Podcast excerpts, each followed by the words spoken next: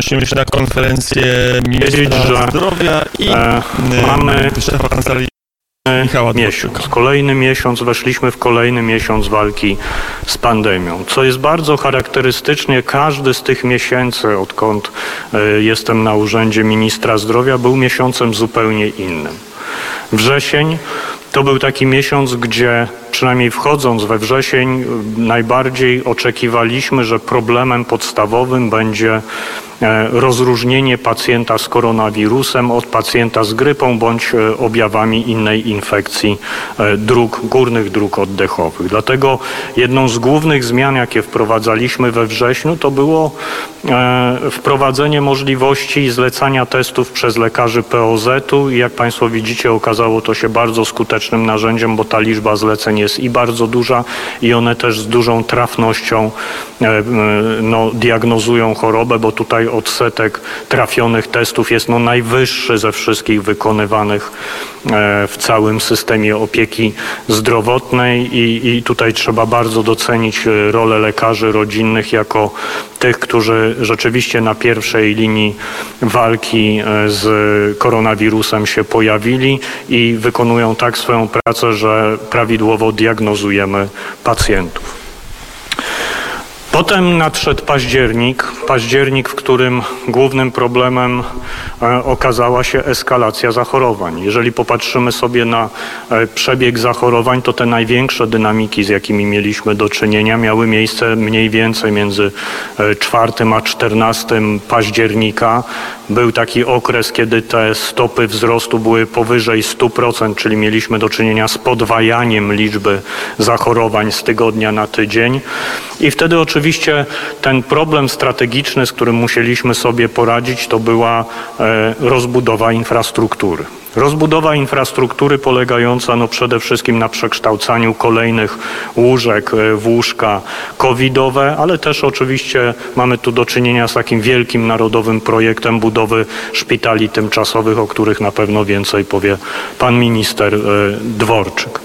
Natomiast teraz wchodzimy w listopad. Listopad, w którym wiemy już, że ta rozbudowa infrastruktury powoli dochodzi do swoich granic, gdzie musimy zastanowić zastanowić się nad tym, jakie inne skuteczne metody e, stosować, żeby obronić nasz system opieki zdrowotnej. I tutaj e, naszym, naszą propozycją sformułowaną w strategii jest e, sformułowanie takiego modelu piramidy leczenia, piramidy prowadzenia pacjenta covidowego, która składa się w zasadzie z dwóch poziomów. E, z poziomu szpitalnego, o którym Bory dużo mówiliśmy, który był właśnie priorytetem w październiku, jeśli można tak powiedzieć, rozbudowując łóżka, a teraz chcemy rozbudować ten, ten fundament piramidy, czyli tę podstawową opiekę nad pacjentem covidowym.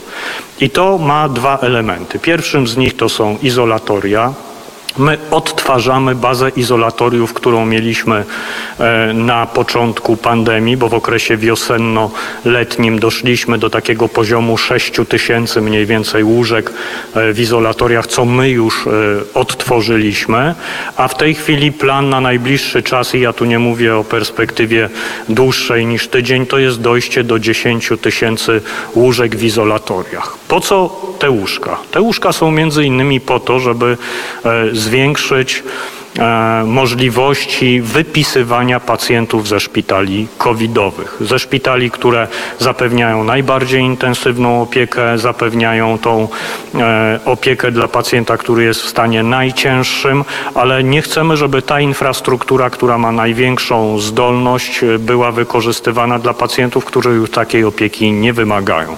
Dlatego budujemy ten fundament piramidy w postaci izolatoriów, izolatoriów, które mają przyjąć pacjentów, pacjentów najmniej objawowych po leczeniu, którzy jeszcze wymagają opieki, ale już na pewno nie tak intensywnej opieki jak w szpitalu. Dlatego też Przeformułowaliśmy sposoby płacenia za pacjenta. Ten pacjent najciężej chory, który ma saturację poniżej 95% będzie opłacany w szpitalach zdecydowanie większą stawką, bo tą stawkę zwiększamy z 530 na 630 zł, a pacjentów y, mniej w mniej ciężkim stanie, jeśli można tak powiedzieć, będziemy po pierwsze opłacali stawką niższą, ale też będziemy zachęcali do tego, żeby przesuwać tych pacjentów do izolatoriów, żeby ta baza szpitalna, którą rozbudowaliśmy, bo dochodzimy praktycznie do dzisiaj według dzisiejszych informacji mamy 27 tysięcy łóżek, a chcemy dojść do 30-35 tysięcy łóżek, wyłączając to, z tego szpitale tymczasowe, czyli mówię o wykorzystaniu tej istniejącej infrastruktury. I pod tym względem no, jesteśmy w takiej sytuacji, że chcemy, żeby też ten odpływ pacjentów e, z systemu szpitalnego e, mieli ci pacjenci gdzie trafiać, żeby oni nie przebywali tylko i wyłącznie w szpitalu na takich długich pobytach, gdzie nie potrzebują już intensywnej opieki. Obok izolatoriów chcemy wprowadzić też taki system opieki domowej nad pacjentem covidowym.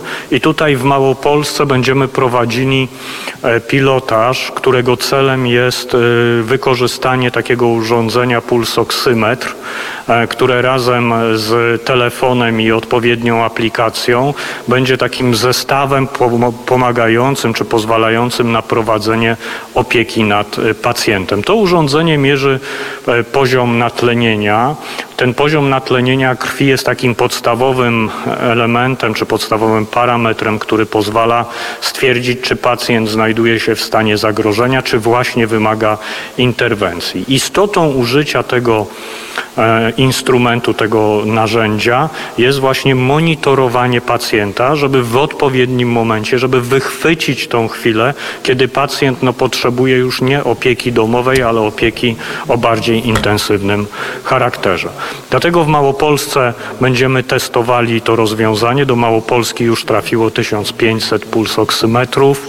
One będą dystrybuowane poprzez polską pocztę, będą e, dystrybuowane do osób przez lekarzy podstawowej opieki zdrowotnej i na bazie danych, które będą przesyłane z urządzenia i aplikacji poprzez telefon do centrum monitorowania, które powstanie właśnie być może centralnie, bo od razu chcemy to rozwiązanie y, rozszerzać na cały kraj, jak tylko przetestujemy podstawowe funkcjonalności, to tam będzie e, zespół, w którym będzie lekarz, w którym będzie personel pomocniczy, i w przypadku odchylenia odczytu z tego urządzenia, a będziemy prosili, aby te odczyty były robione co trzy godziny, można było reagować, można było y, skontaktować się z pacjentem, potwierdzić ryzyko, które jest sygnalizowane elektronicznie i oczywiście wprowadzić takiego pacjenta do systemu leczenia covidowego.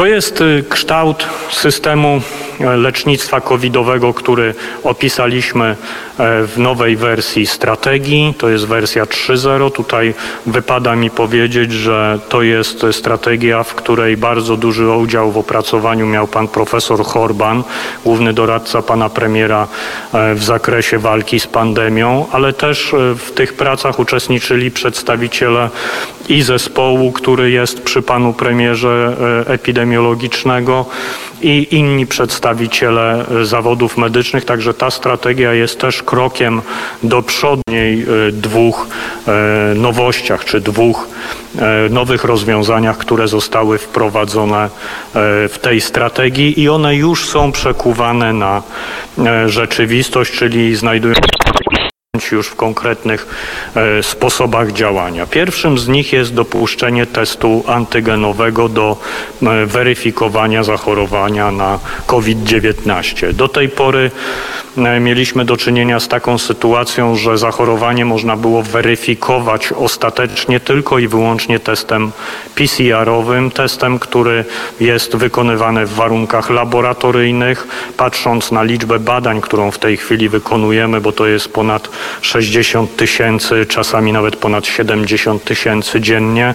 Chcemy dopuścić też inną metodę, która pozwoli nam zwiększyć liczbę wykonywanych badań ale jednocześnie też y, reagować w sytuacjach, gdzie nie jest dostępne laboratorium, bo test antygenowy oprócz e, jakby techniki samej e, identyfikowania czy diagnozowania choroby, też różni się możliwościami wykonywania tego na miejscu, bez wysyłania próbek do laboratorium.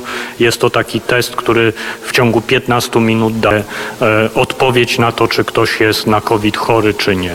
I te testy będziemy kierowali do izb przyjęć, do SOR-ów, wszędzie tam, gdzie jest konieczność szybkiego odróżnienia pacjenta covidowego od pacjenta niekowidowego, e, gdzie jest potrzeba szybkiej reakcji, a nie oczekiwania na wynik laboratoryjny, bo wtedy wiadomo, że próbka musi trafić do laboratorium, laboratorium musi to przetworzyć, informacja zwrotna musi wrócić. Ten proces zawsze jest długi, a e, bardzo często w mniejszych szpitalach jest w ogóle niemożliwy, bo nie wszystkie szpitale mają swoje laboratoria, które mają możliwość możliwość przeprowadzenia takiego pełnego badania e, PCR-owego. Więc e, w związku z e, tym, że te testy antygenowe też osiągnęły pewien poziom dojrzałości, bo na początku ich doskonałość, czyli czułość określana różnymi innymi parametrami nie była najwyższa, ta druga generacja testów antygenowych już spełnia wszystkie oczekiwania formułowane czy przez WHO, ale również przez nasze instytuty nadzorujące, takie jak e, PZH, czyli Narodowy Instytut Zdrowia Publicznego, ale oczywiście to wszystko też konsultujemy z głównym inspektorem sanitarnym. W związku z tym zmieniliśmy też definicję przypadku. Teraz e, za osobę chorą uznaje się osobę nie tylko potwierdzoną e, testem PCR-owym, ale również potwierdzoną, czyli z dodatnim wynikiem testu antygenowego. Kolejne ważne zagadnienie dotyczy kwarantanny. Jak Państwo wiecie, e, liczba ludzi w kwarantannie w Polsce już dawno przekroczyła pół miliona. To jest ogromna e, rzesza ludzi. E, to jest też ogromna rzesza, z którą musi sobie poradzić inspekcja sanitarna. Inspekcja sanitarna, która jak wszyscy wiemy była bardzo niedoinwestowana, przez wiele lat była traktowana po macoszemu i nie miała potencjału i okazji do tego, żeby się rozwinąć. Teraz oczywiście to zmieniamy, ale tą pracę chcemy też e, uprościć, ale chcemy też uprościć e, sprawy dla obywatela. To znaczy, że nie chcemy, żeby e, czekanie na telefon od inspekcji przedłużało na przykład okres rozpoczęcia kwarantanny, tylko jednym z rozwiązań, które już zostały wdrożone e, w rozporządzeniu epidemicznym, było automatyczna kwarantanna. Jeżeli ktoś z domowników y, ma dodatni wynik, to wtedy z automatu wszyscy zostajemy w domu, z automatu wszyscy mamy kwarantannę.